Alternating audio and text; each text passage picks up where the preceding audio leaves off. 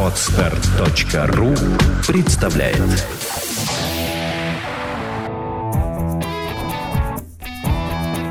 Проект «Чувство покоя» представляет Александра Иванова и Андрей Капецкий в лучшем психологическом подкасте «Психология, мифы и реальность».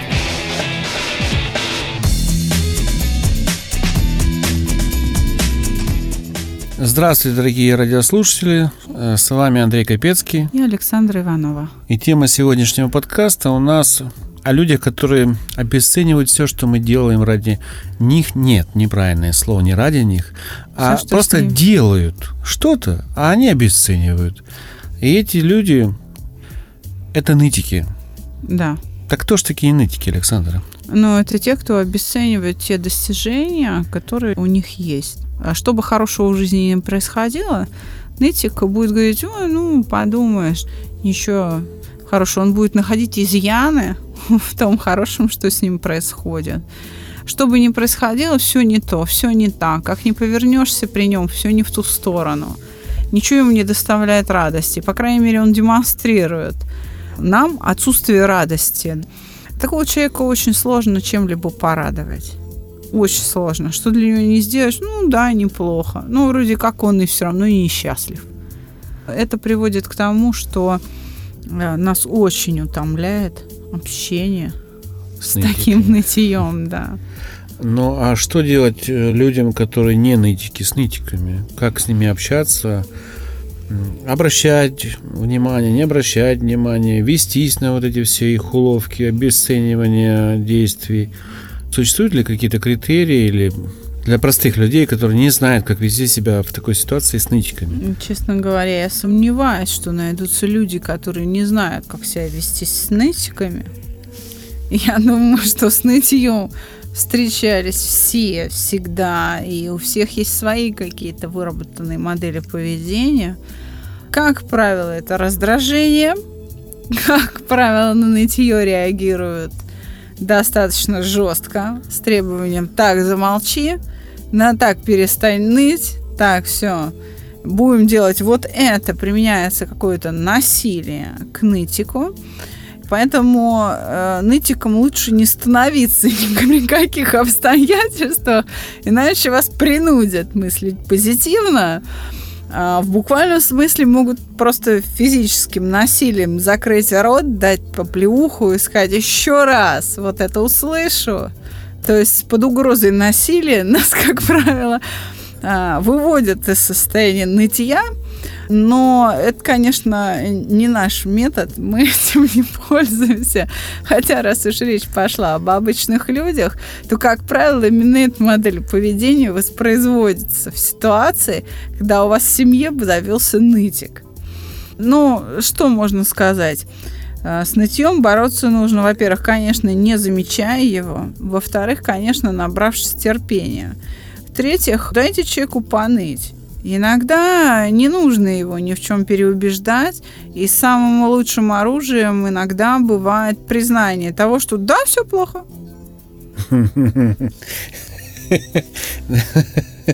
Необычно. Тогда он будет говорить, ах, плохо. Нет, все хорошо. То есть он меняет кардинально свою позицию, да? Ну, не всегда. После признания. Ну, не всегда. Но, знаете, а, очень важно, в какой момент вы признаете, что да, все именно так. Нужно это признать в тот момент, когда человек почти готов или готов осознать ну, смехотворность, нелепость его доводов. Когда, например, симпатичная девушка сидит перед вами, как перед подругой в обществе в каком-то. Вот, там попа толстая, ноги кривые, да, не знаю, грудь маленькая, волосы там выцвели, там вот, и такая несчастная у меня. И в этот момент, что-то она говорит, говорит, если вам повезет, и в этот момент ей позвонит ее там бойфренд или там кто-то, вы услышите, что кто-то там сказал ей, ты сегодня прекрасно выглядишь, «Мгм, да, как раз именно таким девушкам с такой попой и такими ногами именно эти комплименты и говорят. Ты права, все плохо. Понимаете, поставить нытика в неловкое положение. Если у вас есть чувство юмора, это очень помогает прерывать цикличность нытья. Помогают Ну, вывести человека из этого состояния. Поэтому борьба с нытьем в нелепости нытья. Вооружитесь чувством юмора, вооружитесь терпением, вооружитесь любовью к нытику. Сделайте это изящно, беззлобно. Поверьте, это гораздо эффективнее, чем насилие, тычки, пинки и подзатыльники и угрозы применения этого насилия. Это хорошо, когда нытик находится рядом с вами и в статусе друга, знакомого, сослуживца. А гораздо труднее сопротивляться нытику, если ваш начальник. Да, безусловно. Как быть людям в таких случаях? Потому что нытик начальник это, это ужас. Это такой ужас, который даже не знаю, с чем можно сравнить. Это неохота ходить на работу, это желание поменять работу, это нежелание выполнять то, что тебе говорят, потому что бессмысленно и малозначимо. В принципе, нужно заставлять делать какие-то вещи, перекладывая пустые листочки а, с левого края стола на правый край стола фактически выглядит так. То есть выполнять без, ну, ненужную совершенно глупую работу, просто ты работал. Вот как быть в таких случаях и какие советы здесь можно дать? Здесь, конечно, необходимо такое качество, как хладнокровие. Здесь нужно быть абсолютно безразличным к тому, что происходит. Это, конечно, опять же, сейчас Андрей скажет, что легко сказать Да. и трудно сделать. Ну, конечно. Но надо принять человека таким, какой он есть. Мгм. Он нытик. Когда э, однажды я была на радио «Маяк», э, у Александра Карлова и Кати Новиковой. Меня туда пригласили с темой, что делать с начальством. Мгм. Вот я ответила, что с начальством надо работать. Вот. Не надо каких-то особых методик, чего-то там, специальных манипуляций с начальством. Не нужно. Начальник человек такой же, как и вы, он также переживает. Вы тоже можете быть подвержены нытью, апатии, лицемерию и прочим-прочим нашим другим темам подкастов, которые у нас были. Вы тоже всем этим порокам можете поддаться, воспроизводить это поведение. Поэтому нужно просто, просто работать с тем начальником, какой есть. А вы знаете, с работой, с работой все-таки проще, чем с семьей. Вы а, от матери там, или от отца своего, от своих детей вы не откажетесь. Так как вы можете поменять работу, вы не поменяете маму, вы, вы не можете сдать подержанную маму БУ в магазин и а, в- по программе трейдин получить себе новую маму оттюнингованную, которая не будет ныть. Зато вы можете сменить работу. Ну, да, А, согласен. поэтому все-таки сменить работу или остаться на ней, но мыслить абсолютно хладнокровно э, возможно. Такие люди все-таки среди нас существуют. Они для нас пример и образец, и каждый может выработать это отношение. С нытьем бороться легко, если вы не обидчивы. Если человек не обидчив, его поведение выглядит как очень терпеливое или сверхтерпеливое. Терпеливому человеку легко работать не только с нытиком, но и с гневливым начальником, и с мнительным, и с капризным. Он вообще способен работать с любыми людьми. Понятно. Ответьте на вопрос следующего порядка. Это хорошо говорить. Будь хладнокровный. Но я не могу хладнокровно перекладывать с левого края стола на правый край стола бумагу и при этом не испытывать ощущение, что я какой-то болван в данной ситуации. Да, я хладнокровно принял то, что мне сказали. Да, я это делал, но я не могу это делать год. Потому что я не развиваюсь. Работа, она все-таки связана с развитием, там, движением, карьерным ро- ростом, да. А меня заставляют, грубо говоря, вот это делать. И это бездумно. Я понимаю, когда в этом есть смысл. То есть некие, некоторые философии, они, ну, дают э, там восточные э, понимание того, что бессмысленные действия при- приводят к смыслу. А здесь же это не приводит к смыслу. Я просто терплю и хладнокровно не обижаюсь. Это неправильно. Что, что-то делать другое можно? Не знаю, менять работу, да, первый вариант. Значит, Радикальный. Чтобы ответить на этот вопрос, я хочу обратить внимание слушателей на то, как вообще построен вопрос. То есть Андрей сейчас рассуждает, исходя из того, что ситуация неизменна, а она только такая. Мгм. Как бы с позиции безысходности. Мгм. Но это не так. Вот чтобы выйти из этой ситуации, ее нужно как раз переоценить. Сама обстановка задач сейчас мне для ответа, она неверна. Все совсем не так ужасно и безысходно. Да, действительно, ну да, может быть сложно сменить работу, но это возможно это все равно решение задачи. Решение а знаю. вот, конечно, мы можем терпеть дальше, если мы работаем только за деньги. Вообще, еще в советские времена были исследования. Это, кстати, делал э, комитет профсоюзов СССР они исследовали мотивацию работников к труду. Так вот, если там до 30 лет основной мотивацией является уровень заработной платы, там льготы, какие-то преференции, дополнительная социальная защита работника, то 30 лет и старше основной мотивацией к труду является удовольствие, профессиональные достижения, смысл выполняемой деятельности. Угу. В этом случае то есть если а, мы имеем дело с человеком, мотивацию которого составляет только уровень заработной платы и преференции, он будет с удовольствием перекладывать справа налево, потому что ему за это платят. И это э, не требует от него никаких профессиональных усилий. Андрей дорогие слушатели, меня выстраивает опять меня обыграли. логику, потому что он профессионал в своем деле, он привык развиваться, он привык получать удовольствие ему, слава богу, не 20 лет. Да? Да. Поэтому для Андрея это кошмарная ситуация, что нет ничего творческого в работе, нет вот этого роста и изысканий.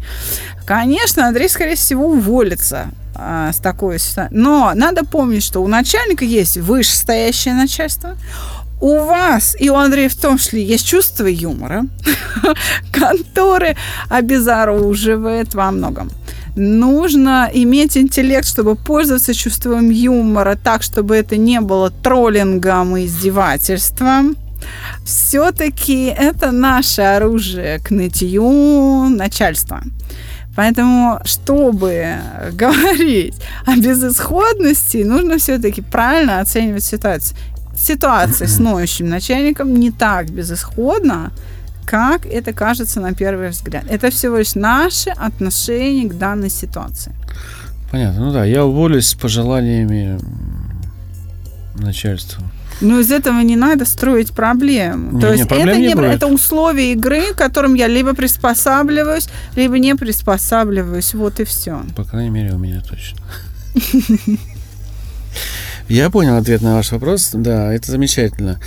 Но есть еще другие виды, виды нытиков. Это нытики, скажем так, случайные, которые могут попадаться к нам. Нытик ребенок, нытик красивая молодая женщина, перед которой очень трудно устоять, чтобы отказать ей. Ну, в том числе и ребенку трудно отказать, да. Нытик пожилой человек, который тоже очень неудобно в какой-то ситуации отказать там пример, приходишь ты в поликлинику, и стоит бабушка и просит тебя э, вытянуть ей этот номерочек, чтобы попасть в очередь электронную, там, да, и тут он не восходит, и ты становишься вместо аппарата виноватым в том, что ты, ты вот не так сделал, ты вот не то обесценивает, ты подошел помочь, а эту помощь обесценили, становится очень неприятно на самом деле. Как в таких случаях реагировать? Резко или все-таки не, дать, не давать реакцию? Реакцию никогда не следует давать. Для этого существуют правила вежливости. Но все-таки нужно заботиться не о том, как ликвидировать последствия ситуации, а заботиться о том, чтобы она не возникала. Не попадать в нее. Да. То есть пройти этого... мимо? Нет, Нет, не строить ожиданий благодарности со стороны бабушки. Угу нужно понимать, что если человек уже попал в такую ситуацию, он вполне себе может быть раздражен, раз он находится в поликлинике, значит, он явно себя не очень хорошо чувствует. И если мы что-либо делаем, нужно быть готовым к обесцениванию это со стороны, э, ну, наших действий со стороны других людей именно под влиянием их состояния. Человек может находиться в таком состоянии, когда ему действительно чужая помощь не в радость. Он это может принимать как должное. Но мы, а, я думаю, должны поговорить еще о том, что нытье, нытье, оно э, подкрепляется как раз нами, окружающими нытика людьми. Если мы жалеем, если мы соглашаемся, если мы сами в этом участвуем, мы развиваем вот эту способность ныть. Мгм. Да, если мы позволяем собой манипулировать. Таким образом, мы ухудшаем своего ребенка, свою там а, женщину, которая нам нравится, или мужчину, да, и так далее. То есть мы развращаем фактически людей. Поэтому не подкреплять это очень важно. Э, Для этого, опять же, надо воспитывать себя. Не бояться. Не бояться отказать. Это важно. Многие просто не могут отказать. форма отказа может быть разной. И сам по себе отказ – это не грубость. Сам по себе отказ не всегда является грубостью, далеко не всегда. Более того, и я в своей практике не сразу научился отказывать пациентам, но когда я научился это делать, я поняла, что отказ зачастую бывает отказ в помощи психологической бывает самой лучшей психологической помощью. На данный момент. Да, это случается, да, бывает. Это крайне редко происходит в моей практике. Но если это происходит, то вот пока не было случая, чтобы отказ не дал каких-то положительных результатов. Слава богу, что меня минула чаша, что я вынуждена была многим людям отказывать. Я отказала всего нескольким в своей помощи. Но именно это, хотя и увело пациента там к другому специалисту, да, увело его от меня, он был на меня очень обижен, но именно это стало толчком к выздоровлению, к изменению ситуации, к улучшению его состояния, к выходу из проблемы. А нытье это болезнь? Нет, конечно, нытье не болезнь. Я просто говорю о том, что а, есть люди, которые приходят а, не для того, чтобы выздороветь у меня, не для того, чтобы решить свою проблему, скажем, там, с разводом или со спортивной карьерой или там с каким-то приспособлением в стрессовой ситуации, а просто они готовы заплатить за то, чтобы их кто-то послушал и пожалел. Ну, Я это- так не работаю. Я понял, да. Да, это бессмысленно, потому что мой заработок состоит в том, чтобы человека вооружить и вытащить из проблемы. Я А понял. попустительствуете ей, я за это деньги не беру. Я понял. Поэтому приходилось отказывать. Если вам поговорить, то это ко мне. Если вам нужна помощь, то это к Александре. Ну, Я всегда так. выслушаю. Я всегда выслушаю. У нас даже было на заре в окон- в конце 90-х годов мысль э, просто ходить и беседовать с людьми, брать за это деньги. Но вот как-то она не вылилась, потому что слишком нас одолели наши друзья, которые заняли все время свободное, которое только можно было, и только, и только лишь говорили. И очень трудно было в конце концов им это перестать давать. И да, чувство вины было. Этот бизнес был провальным по одной простой причине. У вас есть серьезный конкурент. Религиозные конфессии. Да. Они делают это бесплатно, квалифицированы много лет. Ну, насчет бесплатно я бы здесь поспорил, потому что квартиры, дома, пароходы, магазины и всякие фабрики отходят к этим очень даже по-быстрому и полном объеме. Но, тем не менее, вы можете прийти поговорить со священником бесплатно. А в этом плане, да, ну, то есть так Да. называемая исповедь. Нет, здесь я против этого ничего не имею, и если это нужно, да, это действительно один из видов очень хорошей психологической помощи, прийти выговориться. Сегодня я хочу нарушить традицию нашей передачи и попросить Андрея сформулировать основные правила борьбы с нытьем. Это очень сложно, потому что я как-то не привык формулировать. Все время Александр формулирует. я Давайте, бы Андрей, вы помогаю. попробуете. Я, конечно, попробую. На самом деле, насколько я понял, нужно не давать реакцию, Так. не попадать в те ситуации, в которые мы попадаем, потому что мы попадаем по собственной воле. А Ста- как мы туда попадаем? Мы строим Строим ожидания на что, на, на что-то, ожидания на что-то. И, Что нас поблагодарят, что Ну с нами да, согласятся, да, да. что все хорошо, То что есть, если ты будет- помогаешь, помогай безвозмездно. Не думай, что тебя поблагодарят. Думай наоборот, что... Нет, не надо думать. Даже если ты радуешься, то радуйся тоже безвозмездно, не ожидая, что с тобой кто-то разделит эту радость. А еще что? Какое самое у нас сильное оружие? Спокойствие и улыбка, и юмор. Чувство юмора, конечно. Чувство юмора.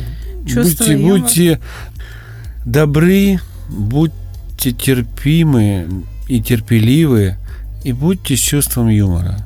И тогда Поставьте, нытики да. будут обходить вас как человека с чесноком обходят вампиры. Да. Вот так и вас будут бояться нытики. Да, Потому что вы не их категория. Совершенно верно. Поставьте нытика в неловкое положение, так, чтобы он сам над собой посмеялся, и, и он перестанет ныть.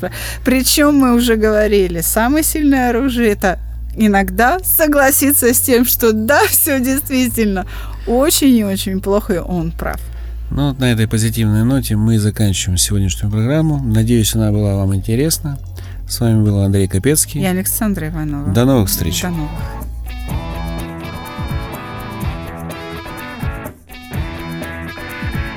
Психология, мифы и реальность. Слушайте каждый понедельник и четверг.